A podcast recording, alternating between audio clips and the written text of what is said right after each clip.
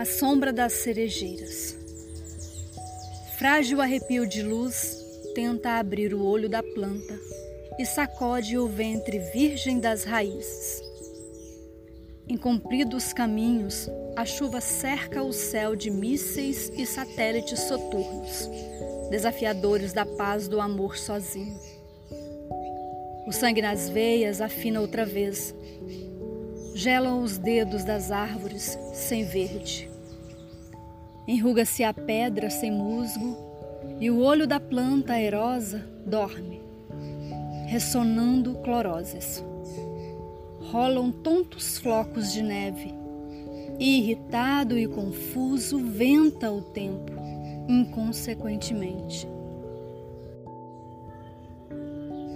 Noite rasga lembranças serenadas até acordar a ave de ouro do sol, outra vez à margem da vida.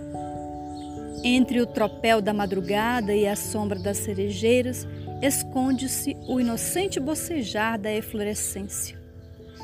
O azul do céu, como um prelúdio, fere o sono das últimas estrelas.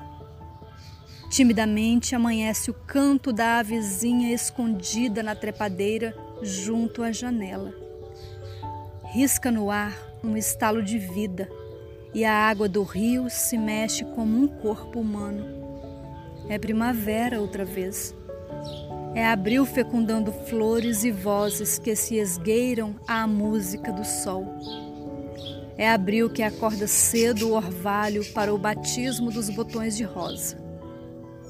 É abril do meu filho amado, a Dalcinda Camarão. 1989.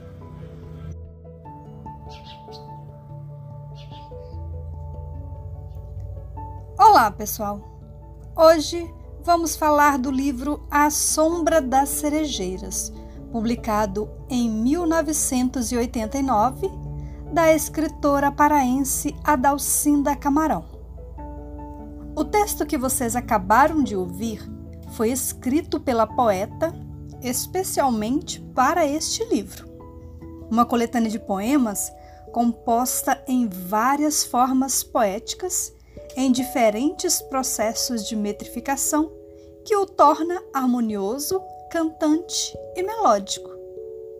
Então, vamos fazer o nosso repouso inicial às sombras dessa cerejeira com o poema Em Busca. Em busca. Coisa difícil de saber-te certo, amor. Quem te conhece bem de perto o rastejar sinuoso de serpente? És obstinação, despojamento, aceitação de dotes ou defeitos, ou fé sem testemunho ou preconceitos? Serás talvez essa ternura santa que nos inspira o sono do inocente? Ou mudo linguajar entre uma planta e a curiosidade da semente? Ou carta inesperada em tristes versos que acontece chegar na primavera e por motivos simples, mas diversos, não traz o subscrito de quem era? Ou trêmulo roçar de mãos macias, num encontro de olhar que beija a face, o minuto do idílio que renasce e enxuga o pranto das melancolias. Ou serás queixa do edivã satânica, que escorre mansa e sonsa pelo corpo e que se diz necessidade orgânica? Não é sozinho sexo ou romance, nem ambos em perfeita simbiose, nem um insone desejo que se amance. Amor Será que és mesmo só saudade que sopra como o vento, sem idade? Saudade do suor da pele amada, presença e voz que não responde nada? Será que és água se fingindo orvalho, numa esconsa e fugaz folha de outono?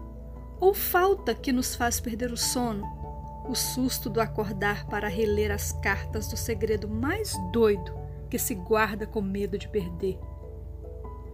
Noite alta ouvindo o ressonar amante e contemplar seu corpo palpitante e sofrer? Amor, serás a coisa desejada no agônico silêncio ou quase nada no vácuo que ela deixa quando solta a jura para a lágrima que volta? Amor, por mim eu juro que te entendo aquele gesto de fazer o bem, lembrança amarga que me adoça a boca, choramingo do peito atroz, que tem a predestinação da vida eterna.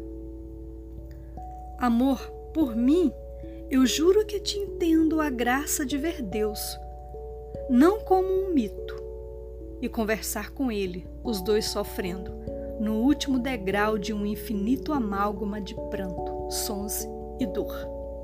Mas afinal, quem és amor?